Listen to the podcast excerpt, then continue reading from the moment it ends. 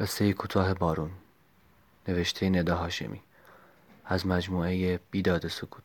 امیدوارم دوست داشته باشید. همهش تقصیر شجریان بود که گمش کردم.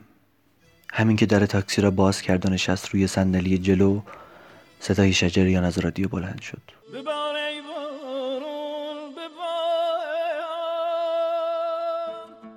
باران که نمیبارید. نمی‌دانم. شاید هم میبارید. اما خوب می‌دانم که باد رو سریش را عقب برد و پیچید لای موهایش. موهای سیاه بود به سیاهی شبهای تار. راننده پرسید کجا میرین؟ او گفت دختر چه گفت؟ نفهمیدم.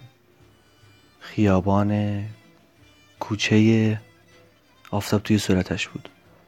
پس باران نمیبارید اما زیر چشمهایش خیس بود و گونه هایش مثل لبهایش قرمز شده بود. تلفنش زنگ خورد. باز هم نفهمیدم چه گفت. الان می‌رسم به خیابون بازو پرید وسط حرفش.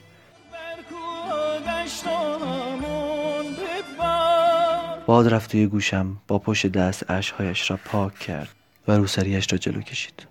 نفهمیدم کی پیاده شد. نفهمیدم کجا رفت. باید می‌رفتم دنبالش اما دیگر دیر شده بود. حالا من هم با او هم نوا شده بودم.